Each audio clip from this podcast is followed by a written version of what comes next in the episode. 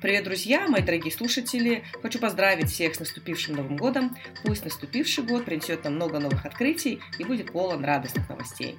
Мы начинаем новый сезон подкаста «Будущее уже сегодня». У меня в гостях будут новые герои, с которыми поговорим о том, какими станут города, медицина, гаджеты, медиа, еда, одежда и многое другое уже через несколько лет. Сегодня мы поговорим об экологии и осознанном потреблении. Мой гость – генеральный директор Казахстанской ассоциации региональных экологических инициатив «Экожер» Рустем Кабжанов. Добрый день, Рустем. Очень рада вас увидеть. Добрый день, Сандугаш. Э, Рустем, в первую очередь, не могли бы вы рассказать о том, чем занимается Экожер, какие направления, какие инициативы у вас развиваются, ну и почему, собственно говоря, эта ассоциация и компания необходима в Казахстане?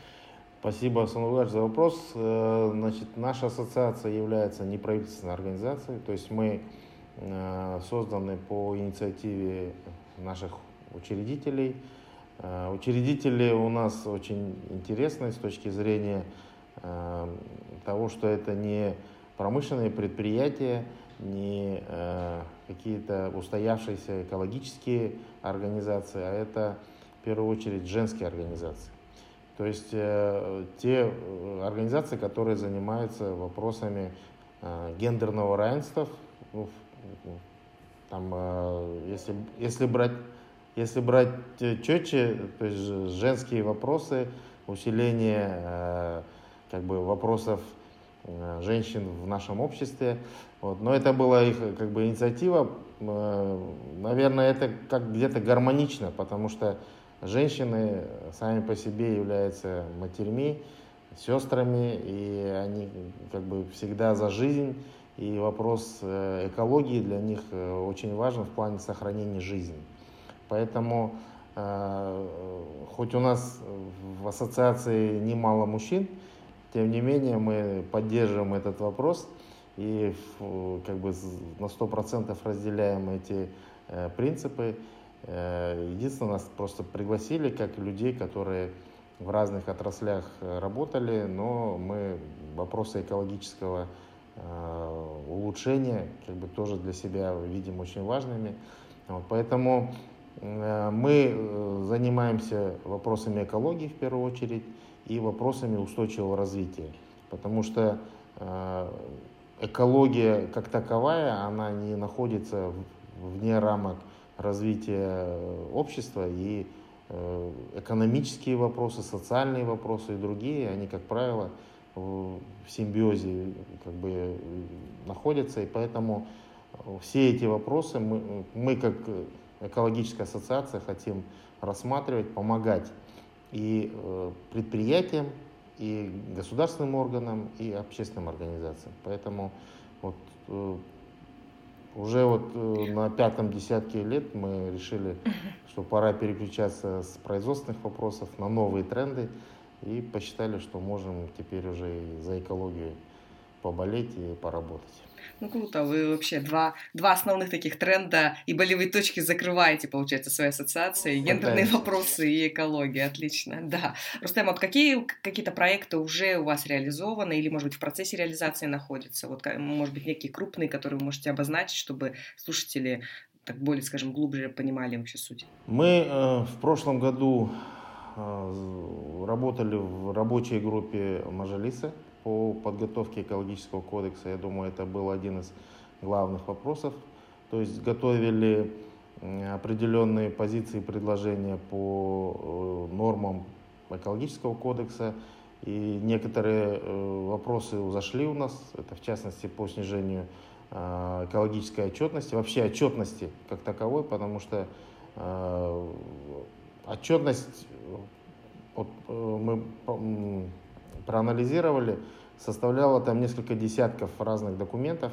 И э, когда это все заполняется на предприятии, чисто бюрократически, по времени очень много занимает э, как бы большой объем.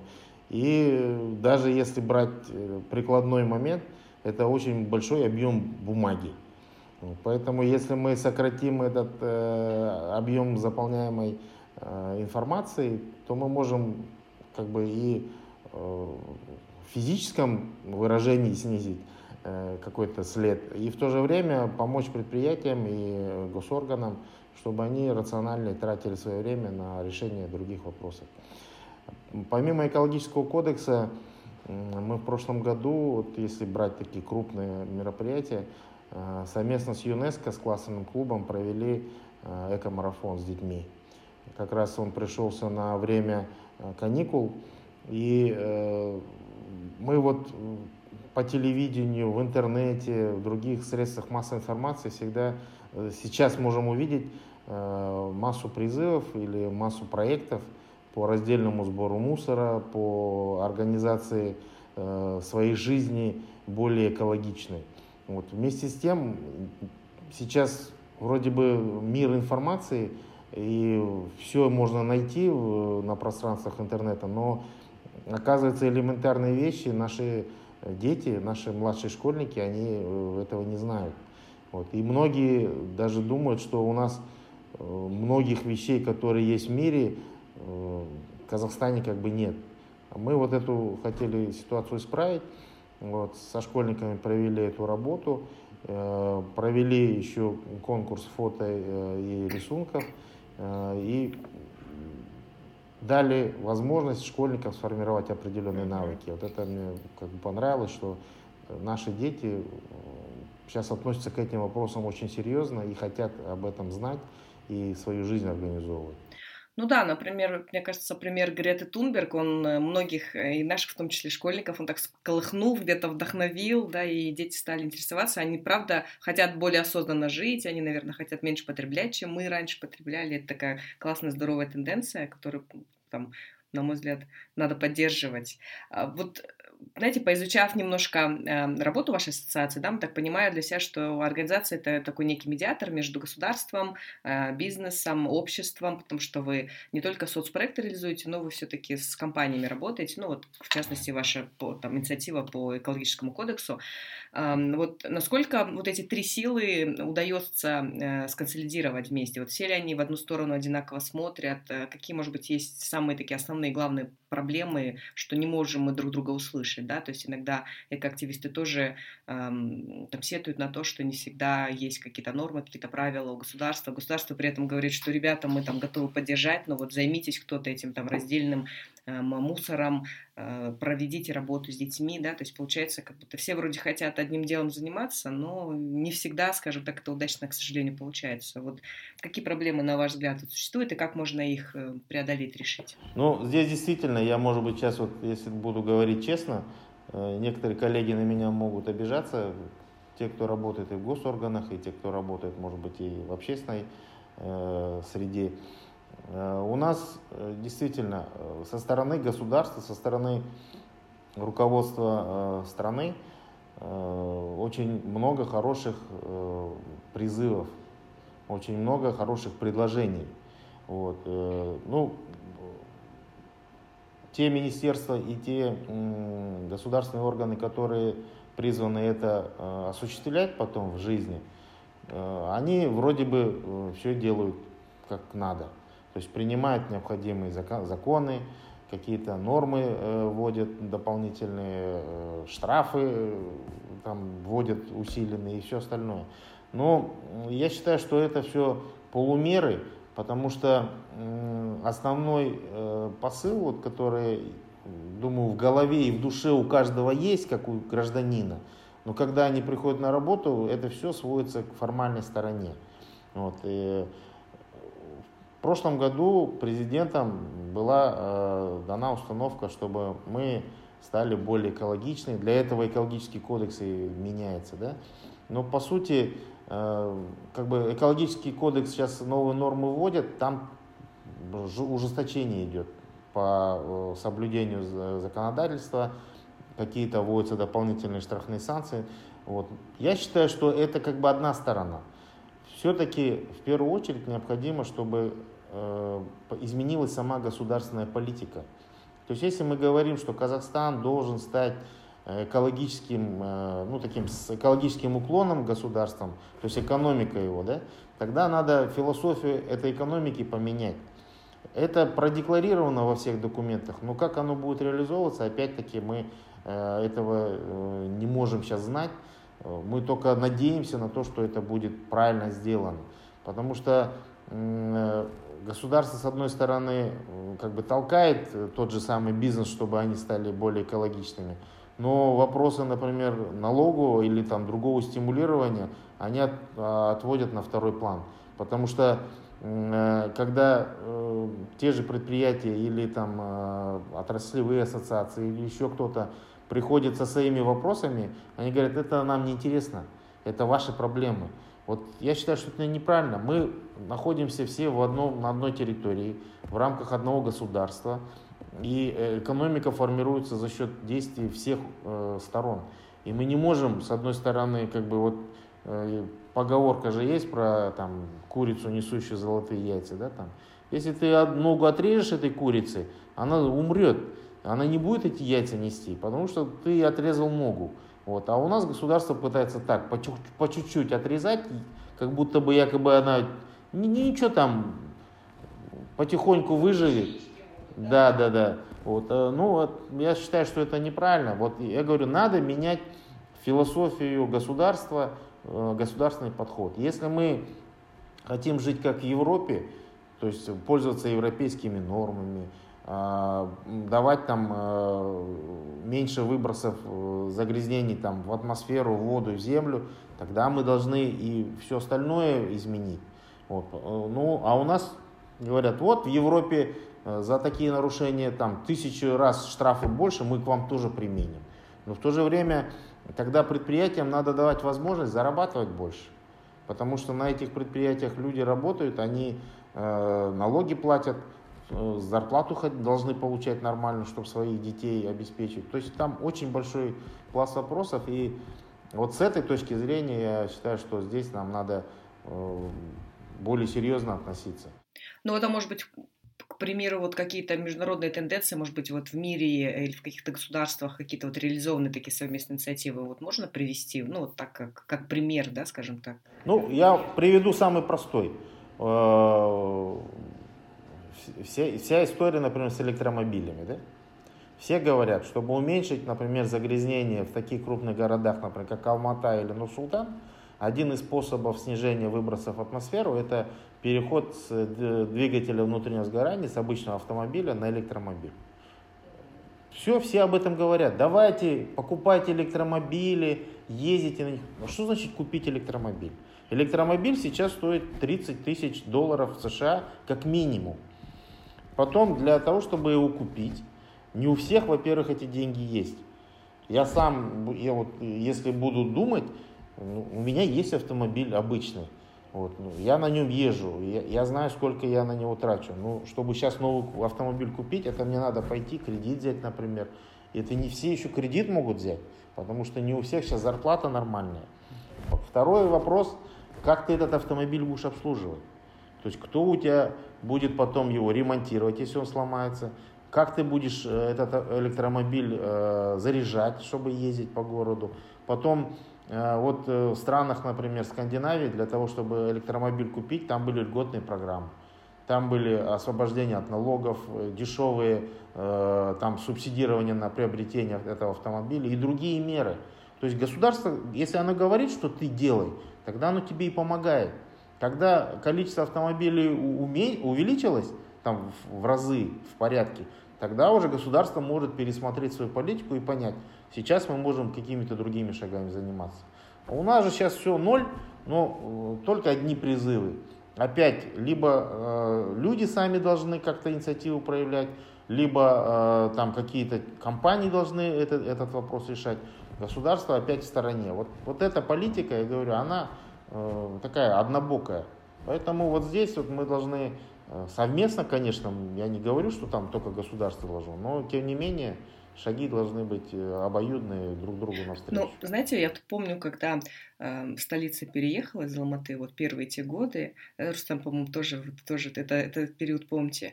И вот очень часто, да, эти экологи говорят, есть эта теория разбитых окон, да, то есть когда э, окна разбили, если кто-то их не вставит, э, ну, там, на следующий день, да, то на следующий день придет еще второй человек с камнем и разобьет другое окно. И, собственно говоря, потом это все может превратиться вот в такое заброшенное какое-то опустошение. Вот я помню в, в Астане тогда еще, да, в свое время, когда, когда мы тут приехали, возле Конгресс-холла, когда правый берег вот развивали, там были такие, поставили красивые скамеечки и фонари. Мы в этом районе живем, и э, каждый вечер э, почему-то там молодежь била эти фонари.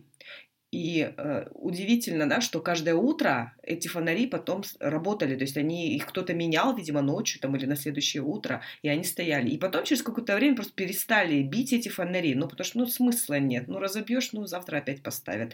Это вот для меня такое, помню, такой был крутой пример, да, потому что вот здесь вот эта теория работает. С экологией, к сожалению, вот не получится, да, э, потому что мы все, к сожалению, стали этим летом во время карантина свидетелями этих вопиющих ужасных случаев и с тюленями, и с кубейтузом, то есть это все было в СМИ, освещалось, то люди там негодовали, а потом а, а, просили прощения прилюдно, да, что, на мой взгляд, то есть не освобождает от ответственности вообще за, за, за содеянное, там, извинился мужчина, о, простите, там, не знал, ну, вот так, так сделал с этим озером. Но вот все-таки если посмотреть так на мировые тенденции, да, то вот это осознанное отношение к природе, осознанное потребление, да, мы же тоже видели, когда э, лебеди приплыли, там, когда в Венеции в воде рыбки появились, да, когда люди там посидели, это круто. Ну вот на ваш взгляд, э, все-таки существует ли вот эта тенденция мировая в осознанном отношении, или это просто опять какие-то, не только у нас в стране, да, в целом в мире,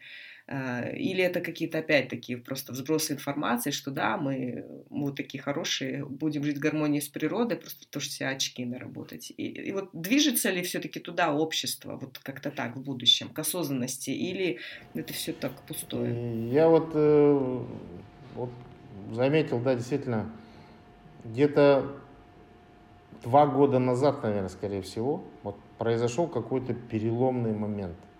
Потому что до этого как-то все люди спокойно относились ко многим вещам. Самый простой вопрос это бытовой мусор.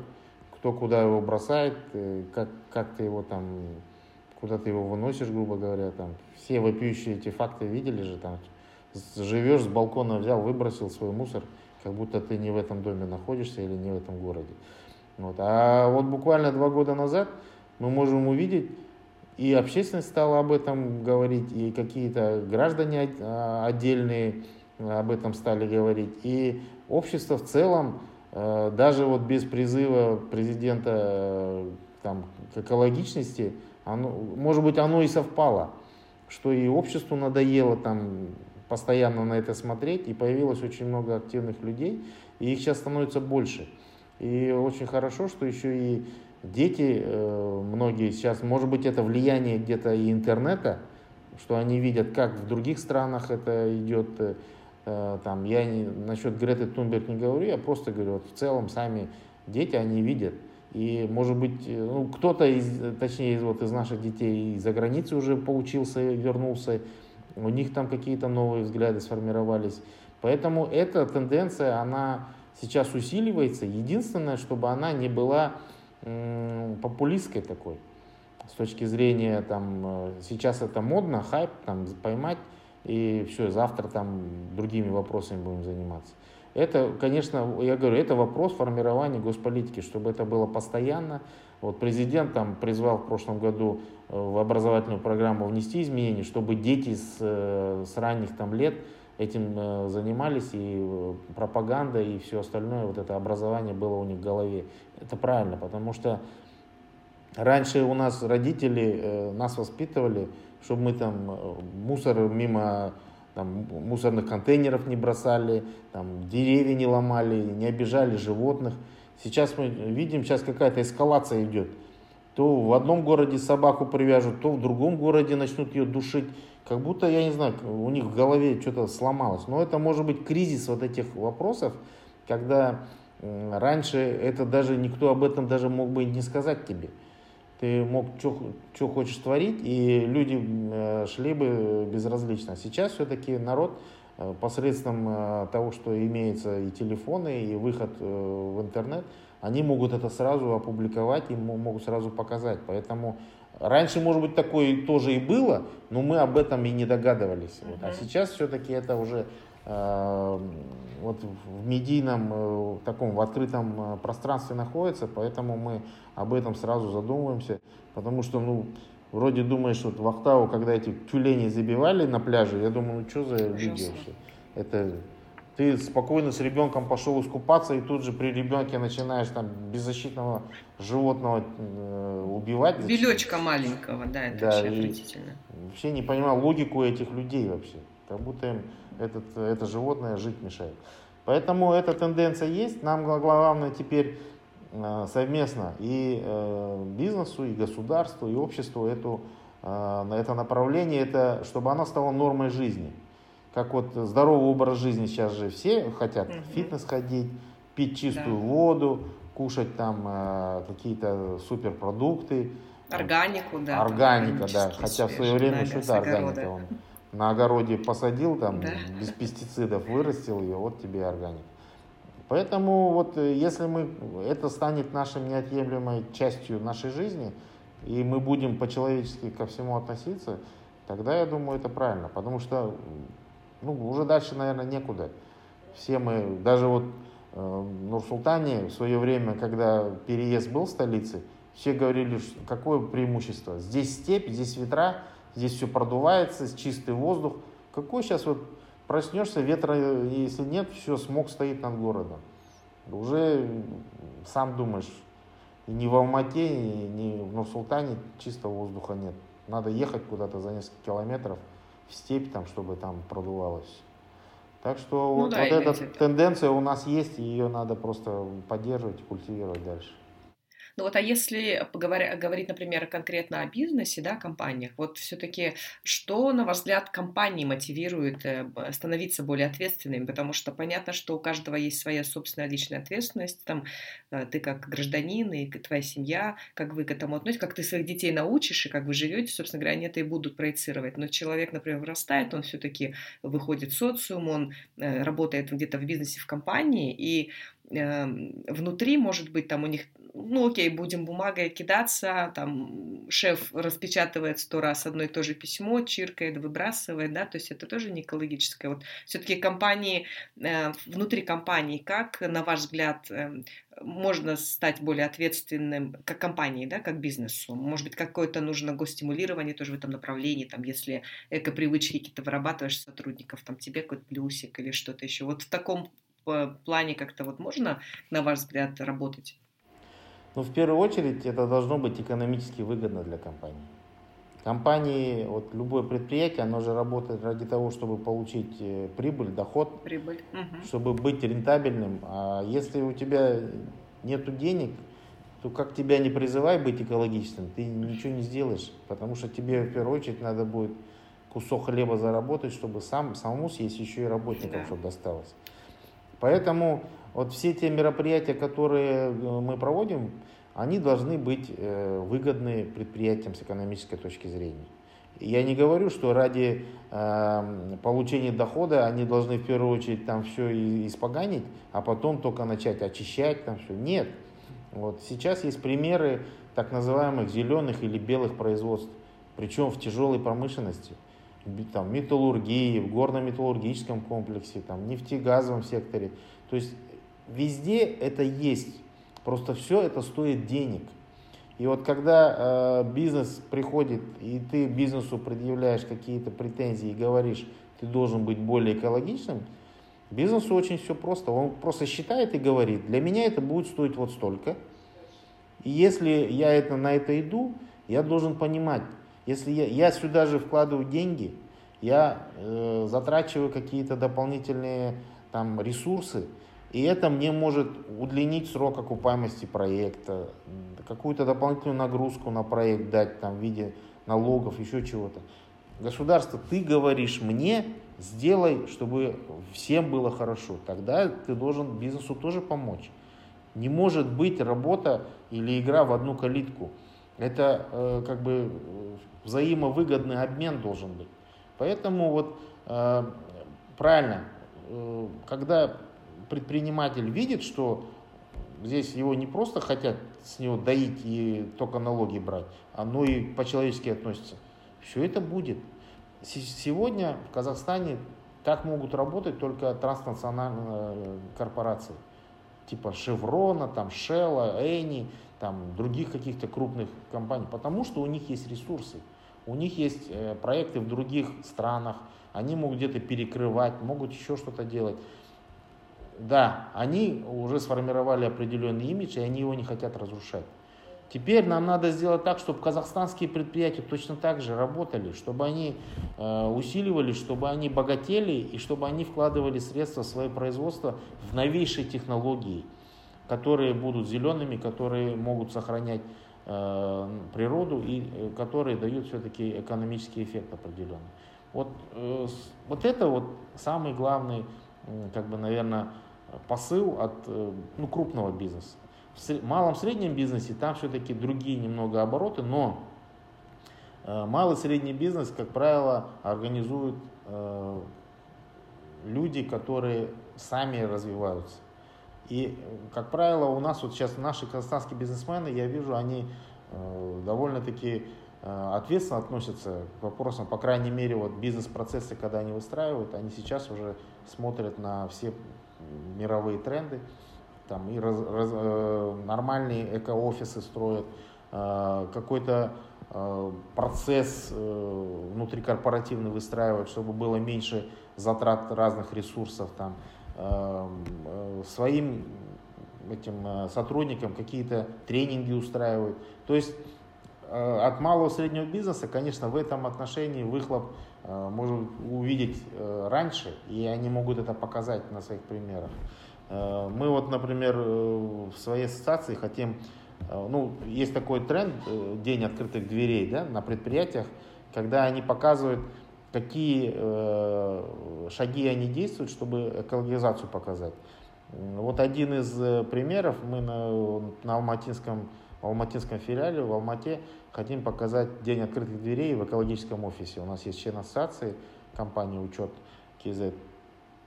Они построили экологический офис, у них там все, вот и сохранение бумаги, воды, электричество, там все. Вот, вот они как бы вот такие шаги мы покажем. Может быть, у кого-то появится желание тоже так же сделать. Ну да, если просто посмотрит предприниматель, это недорого, это как бы хорошо, ты экономишь свои ресурсы. Да, многие да. вещи, они недорогие. Вот раздельный сбор мусора, например, тоже. Вот э, ту же ну, бумагу, пластик. потом э, мы в офисе, например, там чай пьем, а, воду пьем, какими-то еще какими-то делами занимаемся.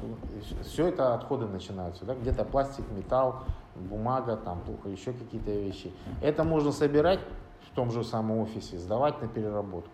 Простейшие шаги.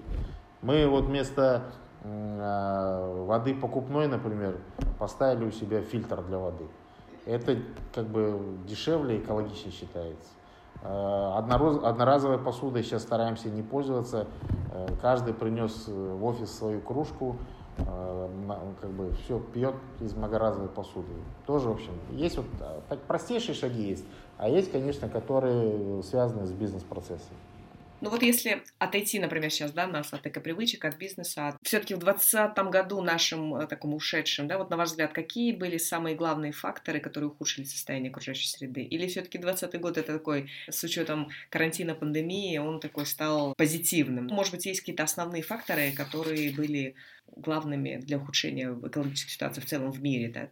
загрязнение, там, не знаю, воды, пищи, там, э, глобальное потепление, да? Ну, здесь, наверное, можно разделить две вещи. Если брать для экономики, это, конечно, очень страшный год. И он еще аукнется в этом и в последующих годах. То есть э, вот эти все э, консервирующие мероприятия, они, конечно, ничего хорошего не дают в плане экономики. А в плане экологии, тут, я думаю, пример Алматы можно сразу показать, когда все сидели дома два месяца, да, никто на транспорте не ездил, Э, там какие-то еще предприятия не работали, которые выбрасывают в воздух. Тут фотографии в WhatsApp, которые все рассылали с чистым небом Алматы, вот он показал, как влияет повседневная жизнь человека на экологию одного мегаполиса. Вот. А если брать э, в плане э, вот, как бы влияния человека Казахстане. Но говорю, здесь были как положительные вещи. Вроде все хотели сбором там, мусора на природе заняться, э, там какими-то там акциями экологическими. Но в то же время мы видели варварские вещи. Вот по Кубитус ты сказала, я говорю, да я вообще не понимал людей вот это. Я сперва восторгался, а потом думаю, ну вот они все ездят на машинах, толпами там по этому кабитузу шарахаются. Потом, когда увидел, что еще из ямы там эту соль пытаются э, вырыть, я думаю, ну что за варварство. На Улыксе продавали. Да, и потом кто-то тоже в Алмате, по-моему, тоже поехал, тоже там что-то начали делать. Я говорю, ну вот у наших людей из крайности в крайность. Они могут либо любить природу там на 100% ради нее там чуть ли не человека убить, а в то же время здесь же могут и что-нибудь такое сделать, что будет очень неприятно. Э, вот две тенденции, они столкнулись в 2020 году. От э, крайне положительных до крайне отрицательных. И может быть, э, что хорошо, что и государство, и общество могли увидеть как казахстанцы относятся к природе. Что есть и такие люди, что есть и такие люди. То есть в плане контроля и ужесточения наказания за нерациональное или неправильное использование природы, я здесь даже поддерживаю, что здесь надо пресекать сразу на корню и штрафовать, не знаю, там, иногда до уголовной ответственности может доходить, когда там этих животных истребляют и все остальное. А э, есть определенные вещи, которые государство тоже э, чисто по запретительным вещам работает, не дает там тому же малому среднему бизнесу в, этом же сегменте нормально работать, развернуться. То есть вот эти э, вопросы, они были выявлены в 2020 году, и это, наверное, хорошо. И они, оно даст определенную пищу для работы вот в последующие годы. Э, чтобы мы могли какие-то свои ошибки исправлять. Ну, вы знаете, такая есть интересная, эм, э, как сказать, термин, да, сейчас, называется экорелигия. Вот это такое явление, которое мы тоже вот активно наблюдаем, и тоже и в Казахстане в том числе мы наблюдаем, когда, например, приверженцы бережного отношения к природе, они очень нетерпимо относятся к людям, которые, ну, не разделяют их взгляды, да, и не, просто нетерпимо, даже агрессивно. То есть человек, который занимается там раздельным мусором, может быть, это э, то, тоже когда общество созревает, когда они только новые привычки перенимают экологические, вот эта вот нетерпимость и проявляется, но тем не менее, я сама тоже встречала, что есть, например, экоактивисты, которые давно уже живут э, э, и э, как бы очень экологично, и они очень, правда, а, даже иногда бывает, что агрессивно а, относятся к тому, что ты, например, говоришь, ну, я все типа в одну корзину, мне вот места нет, чтобы несколько ставить ведер, да, я все не могу пока себя приучить. Вот как считаете, такое поведение, оно оправдано тем, что вот у нас в плачевном состоянии находится как бы экологическая ситуация, или это тоже такое, как бы просто тенденция не для всех?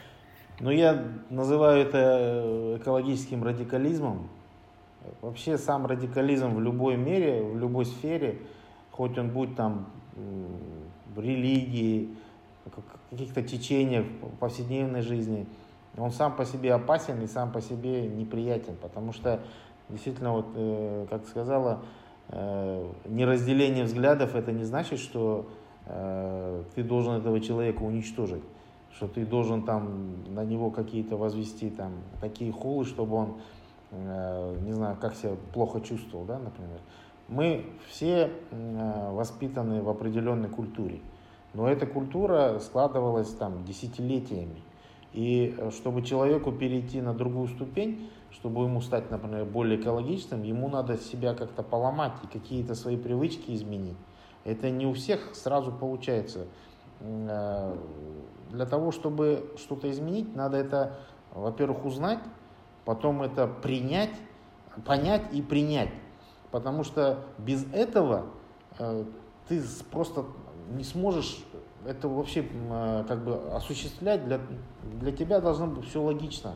Для тебя все должно быть естественно. Вот мы утром встаем, э, мы в свои естественные потребности не от того, что мы э, так надо сделать, да, там, а от того, что это э, организм и природа так э, нас настраивает. Мы себя не заставляем это делать. Нам это необходимо по жизненной как бы, вот, э, природе своей. Да? Точно так же и э, какие-то экологические привычки. Вот мы привыкли, да, мы считали, что мусорную корзину выкинем мусор, мы свою миссию выполнили. Теперь говорят, нет, для того, чтобы выкинуть, ты его должен сперва разделить, найти там нужное ведро, туда положить, потом еще это вынести ведро, еще и в другой контейнер положить. Кто-то не хочет этим просто заморачиваться. Скажет, да идите вы, вот есть компании, которые занимаются сбором мусора, я им отдам, а там что хотят, пусть делают.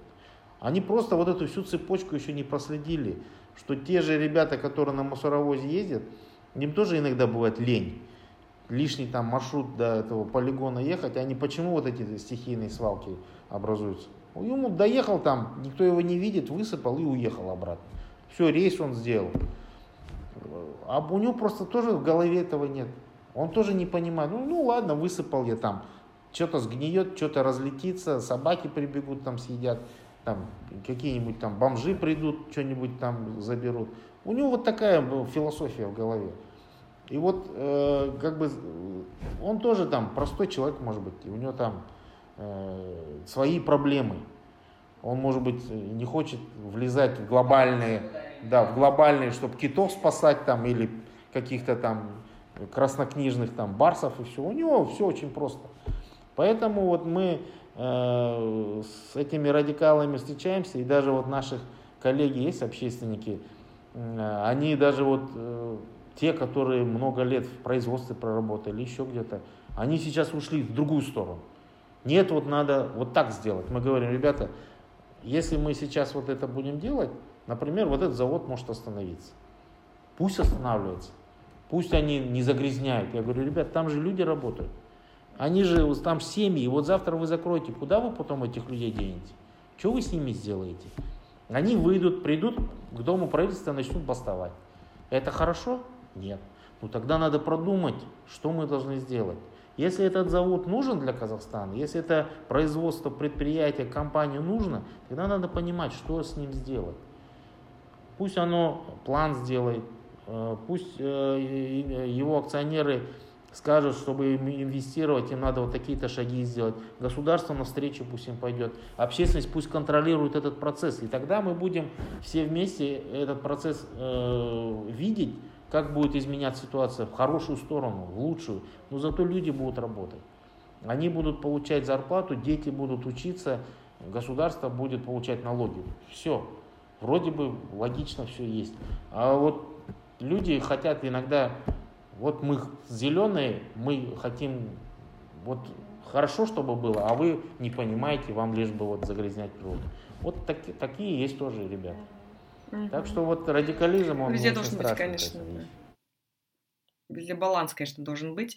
Вот э, про эко-привычки, да, мы с вами сегодня много говорили, и классная была вещь, вот вами сказано по поводу в советское время, да, у нас очень любят часто э, ругать, да, там тот советский период, э, его где-то демонизировать, но были очень, правда, очень классные, хорошие вещи. Я помню, например, вот касательно эко-привычек, кстати, на мой взгляд, советский гражданин, он, конечно, был очень осознанный, да, возможно, сам не понимая своей осознанности, но э, обучали. Я помню, наши бабушки мусорные ведра, да, они газетки подстилали и мусор собирали в эти газеты, эти ведра выносили, там, конечно, летом был ахтунг, там, когда это все не, вы, не вывозилось, но тем не менее, да, или там скворечники мы ходили, делали, в магазины с авоськами ходили со своими пакетами, да, потому что не было больше. Ну, понятно, что это все было там дефицитом, и этих не было полиэтиленовых пакетов, наверное, конечно, нужно там не только годы, там десятилетия, чтобы эти опять эко-привычки поменять, чтобы их вернуть, да, потому что мы выросли уже там 25 лет точно с полиэтиленовыми пакетами, которые, в которые мы собираем этот мусор, да, и сейчас... Город летающих пакетов из-за этого же а, это все. Однозначно, да. да, в Астану тогда переезжали. Вот все-таки очень часто люди считают, да, чтобы э, что-то изменить, это вот требует очень больших усилий, и что все не в их руках, да, и вот легче всего сказать, а это государство пусть делает, а это вот этот бизнесмен пусть делает, у него денег много, а об этом пусть за меня там подумает э, Грета Турнберг, Турнберг там э, где-нибудь у себя на Западе, а я вот там сижу себе тут не мешаю. На ваш взгляд, какие конкретные шаги можно, вот как общественникам, журналистам, например, я не знаю, вот вашей ассоциации, да, предложить, чтобы этот стереотип побороть? Что нужно сделать, да, чтобы человек тоже почувствовал себя обычный, такой харапаим наш парень, который э, сидит, работает, работяга, там, может быть, каких-то высот там сверху сверху не, не, не ловит, да, о китах не думает. Но вот что можно сделать, чтобы он научил своих детей жить экологично? На ваш взгляд, просто вот сейчас Ну, что мы можем с вами простое, вдвоем сделать? Самое простое, да? Как, что на поверхности лежит. Как ты живешь дома? То есть, э, если у тебя, грубо говоря, перекошено окно и дует из всех щелей, да, и ты там только для того, чтобы теплее эту батарею нарастил в два раза, вот, и думаешь, теперь будет теплее. Прежде всего, подумай, где у тебя есть косяки в твоем доме, например. Кран у тебя ненормально работает, подтекает. Или ты, твои дети любимые, которых ты там готов за них весь мир порвать, свет включили там, он горит там сутками, например. Или еще какие-то простые, простейшие вещи, вот простейшие вещи. Потом э, вот насчет сумок тоже, ну вроде э, такая тема очень простая, на, на слуху у всех. Я сейчас сам, вот, благодаря дочери, э, пытаюсь от пакетов перейти к простой, вот к этой многоразовой сумке. Я иногда ее э, забываю, например, в магазин уже пришел, раз, приходится этот пакет брать. А вот когда мы там за покупками идем, все время вот э, эту многоразовую сумку берешь, вот, если как бы целенаправленно вот так вот. Поэтому вот э, вроде тоже простая вещь, но в то же время там кто-то об этом уже просто забыл, как это было вот действительно в советское время. Потом вот эти все отходы, которые у нас есть, раньше вот э, чем была система хороша? Мы, нам нужны были деньги в кино, например, там мороженое, да? Я пошел, бутылку сдал за 20 копеек, купил, пошел себе мороженое, квас там, еще что-нибудь. Вот это, это было недорого. В то же время я эту бутылку не просто выкинул куда-то на природу, я ее пошел человеку отдал, который ее отдаст на переработку. Точно, сейчас, точно так же сейчас можно сделать. Сейчас масса там э, всяких вещей, которые у нас в доме лежит, и можно ее тоже отдать. Потом вот эти бесконечные шоп, да, которые у нас есть. От любого Карапаим до наших крутых ребят, у нас все шкафы завалены одеждой, какими-то вещами. Э, вот недавно я передачи смотрел там по российскому телевидению, они там э, ремонт делают квартиры и вынесли из маленькой квартиры, там такой ангар вещей, там километр. Там можно, не знаю, 20 семей было одеть, наверное, и еще там дополнительно посуда, еще что-то там. Вот это у нас каждого в доме есть. Если мы хотя бы будем за этим следить, ничего напряжного нет. Просто порядок у себя в доме держи, Тебе не нужно миллион вот этого барахла, который у тебя есть, например, в своем доме. Просто надо подумать, обвести взглядом свое место пребывания, и потом, я думаю, будет все нормально. Вот. Даже тоже питание. Многие вещи, которые мы едим, оно упаковано в пластик, например. Потом э, многие люди в пластиковой посуде разогревают пищу свою. Это тоже как бы вот. То есть вот любой шаг, который мы делаем, его можно проанализировать. И это не нужно для этого быть там профессором или еще кем-то. Просто есть определенные какие-то вещи, которые мы вот сейчас не замечаем, а если вот так не сильно задумываясь сделать, тогда можно улучшить. И потом, когда ты выходишь из дверей своей квартиры, посмотри, свой подъезд, свой двор. Там, даже замечания, сейчас э, детям замечания никто не делает.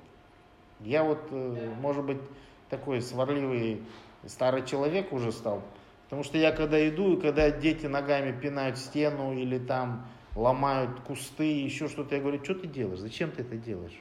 Тебе хочется силу, иди вон, есть куча вот этих тренажеры, там, спортивные площадки строить. Ну иди бегать там, ломайся сам чуть-чуть. Зачем ты вот это делаешь? Вот. А сейчас все боятся. Дети у нас нежные. Сейчас э, все говорят, их нельзя эмоционально подвергать никакому стрессу. В то же время эти дети не понимают, что они э, формируются неправильно. Так что вот здесь... Сейчас я, я, я, я же матери бы заклевали за то, что вы не против кулаком погрозить. Ну, все-таки, да, наверное, просвещение такое самое основное. Просвещение однозначно. Сейчас надо заново все. И ну, в просвещении, я говорю, раньше то, что мы читали в советское время, Пришвин, вот чуть ли не с первого класса, там еще кто-то, Бьянка, Сеттон Томпсон. Все было выстроено по нарастающей, чтобы человек понимал связь между природой, человеком, наукой, производством. И все это была культура. Вот это было слово культура. А эту всю, все связи порезали сейчас. Никакой культуры нет. Каждый, что хочет, то и творит. И думает, что он в этот момент... Я культурный, потому что я там билет купил куда-нибудь там в театр. А то, что ты до этого, может, там всякого фигни наделал, никто об этом и не думает. Это надо, просвещение это сто процентов. Ну вот согласен. хорошо будет, если когда все-таки инициатива, которая президентом была озвучена по поводу введения да, в школе каких-то обязательных часов образовательных. Но самое главное, чтобы ввели бы эти часы, но чтобы их тоже э, грамотно была выстроена эта образовательная программа, да, потому что часто были, к сожалению, прецеденты, когда как что-то вводят у нас в школах там, или в университетах, да, и потом там тяп-ляп, непонятно, кто это читает, эти лекции, там детям преподает, и они, а, забили, не пойдем, да, то есть, конечно, все начинается с семьи, согласна с вами. Вот там, к окончанию там, нашего интервью, э, напоследок, да, вот я хотела бы спросить, скажем так, порассуждать, да, вот все-таки об экологии у нас так принято говорить всегда в каких-то таких довольно мрачных тонах, что вот все, все не радужно, что все плохо, что там, э, если сейчас на это не посмотрим, будет еще хуже.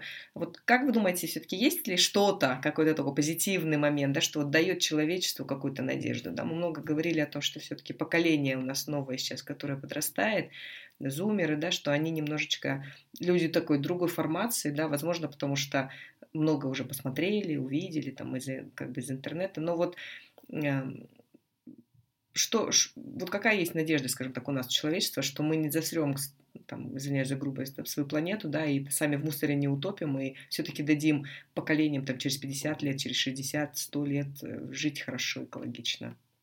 Ну, с одной стороны, не хочется, конечно, скатываться в какой-то пессимизм и там, чтобы, чтобы все мрачно.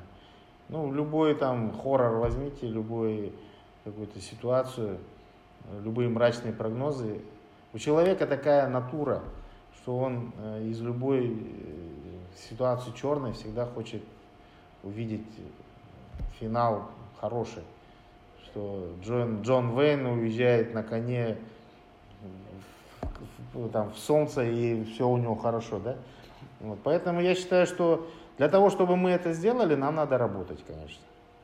То есть те шаги, которые мы сейчас планируем, предусмотрели, просто надо их воплощать, вот, э, биться в эту стеклянную стену иногда, э, в эту бетонную стену, вот, и пробивать ее и делать все по-человечески. Наше поколение, которое вот э, сейчас э, подрастает, э, что в них положительно, что они более восприимчивы, наверное, к новым каким-то направлениям. Они более мобильные, они более где-то самостоятельные, и они не смотрят на авторитеты. Для них авторитет, наверное, эм, какое-то обобщенное мнение. И когда они видят какой-то положительный эффект от каких-то своих акций, они понимают, что здесь они правильно сделали. Единственное, что мы должны, конечно, с ними находить язык общий, потому что э, они сейчас не те э, молодые люди, которые мы были в свое время. Мы верили своим родителям, мы верили своим старшим, мы думали, что эти старшие знают, как это делать, и мы шли за ними. А сейчас новое поколение, оно э, может с нами спорить и может оспаривать наши решения и говорить, что вы не правы. Почему вот эта Грета Тунберг и вышла э, на первые полосы? Потому что она же на трибуне ООН заявила всем, там сидели лидеры государств, в том числе там США, Канада, там Великобритания, то есть весь, э, все топы западного мира. Я, а ей пофиг, она говорит, вы меня там убиваете, вы меня там не хотите, чтобы я росла. Когда бы раньше кто-то из детей вот так выступил бы и сказал. Поэтому вот э, у них есть э, свои положительные как бы, качества, Но мы должны находить с ними общий язык, потому что э, хайп это хорошо, конечно, в определенных вещах, когда надо кого-то резко э, в борьбу подогреть, да, там их призвать. Но работать надо с холодной головой, с трезвой, чтобы смотреть, как твои шаги э, отразятся в будущем. Не все можно делать с наскока. Для этого существует наука, для этого существуют э, общественные какие-то организации, где люди с опытом работают тоже. Они не просто так там говорят, кто-то через какие-то страшные вещи уже прошел, поэтому он может этим опытом делиться, и ты должен его учитывать. Поэтому вот здесь я не думаю, что, конечно, э, все быстро мы сможем победить, потому что э, это же тенденция, она же такая же, как э, вот с горы запустишь снежок, потом к концу, там, к подножию горы огромный ком, да? Точно так же у нас же. Это все годами, десятилетиями накапливалось. И сейчас мы вот этот ком пытаемся разгрести, чтобы из него какую-то хорошую вещь сделать. Вот, чтобы э, как фантастических там фильмах будущего там смотреть, чтобы у нас все зеленое было, чтобы мы все гармоничные ходили, красивые. Вот. А сейчас что мы имеем, это, конечно, очень страшно. Так что вот, ну, я говорю, это просто надо работать и в пессимизм просто не впадать. Для этого мы этим и занимаемся. Да, ну я думаю, что все, все получится. Надеюсь, что все-таки э, научимся мы сами как бы осознанно относиться к экологии, сами. Ну, все начинается с себя, со своего дома, вы правы, да, будем, будем приучать себя и будем, скажем, показывать это соседям, окружающим. Вот вы сейчас уже сказали по поводу футуристических таких вещей, да, что там мы в зеленом каком-то оазисе живем, и там города в, в этой зелени утопают. А, поскольку э, подкаст называется «Будущее уже сегодня», я, скажем так, в конце интервью всегда у гостей спрашиваю а, такой вопрос а, по поводу технологий, э, который вы ждете от будущего, да, если, скажем так, представить, э, что мы сейчас любую можем технологию себе создать и позволить. Вот какое самое желанное для вас изобретение могло бы помочь вообще человечеству, ну, лично вам? Ну вот, э, я не знаю, как насчет футуристического будущего, но вот я хотел бы, чтобы в ближайшем будущем, где-то, ну, в разбеге где-то до 10 лет, может быть, мы сейчас столкнулись с проблемой пластика, да, нашего. То есть все говорят сейчас, микропластик, такой пластик, он нас везде окружает. В свое время его создали для того, чтобы человечеству было легче жить, чтобы оно нам помогало, а теперь мы оказались в его ловушке фактически. Но с одной стороны, пластик, он никуда не денется. Он уже все равно будет в нашей жизни. И это, это переработанные углеводороды. То есть это э, созданный руками человека э, продукт. Теперь я вот хочу, конечно, чтобы э, там, в какое-то ближайшее будущее, чтобы все-таки мы не просто его теперь там сжигали или каким-то образом уничтожали, а все-таки нашли такие способы, которые мы могли из этого э, продукта, вот хотя бы одного, получать все, что необходимо человеку э, в, как бы в нормальном виде, который не давал бы природе отрицательного эффекта. То есть я имею в виду и энергию, и воду, и какие-то новые продукты, лекарства, еще что-то. То есть там это же химия, это же как бы изменение какой-то формулы, может быть, в какой-то вид пластика, еще что-то. Потому что э, этот продукт у нас будет сопровождать еще многие десятки лет.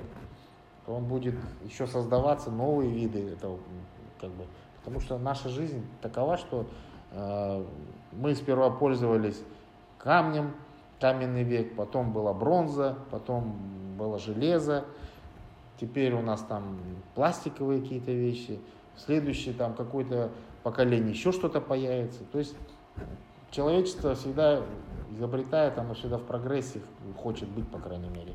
Поэтому вот, э, если по этому продукту мы э, можем сдвинуться в положительную сторону, то я думаю, очень много вопросов мы сможем и для окружающей среды, для людей изменить. Вот не, не, не футуристическое, но более практическое. Да, пусть это да. Тогда Нет, оно ну, будет это более классно. Да, супер. Я представляю, там вот у тебя пластиковая бутылка, и вода из этого же пластика, потом ты ее пьешь. Это, по-моему, крутяк.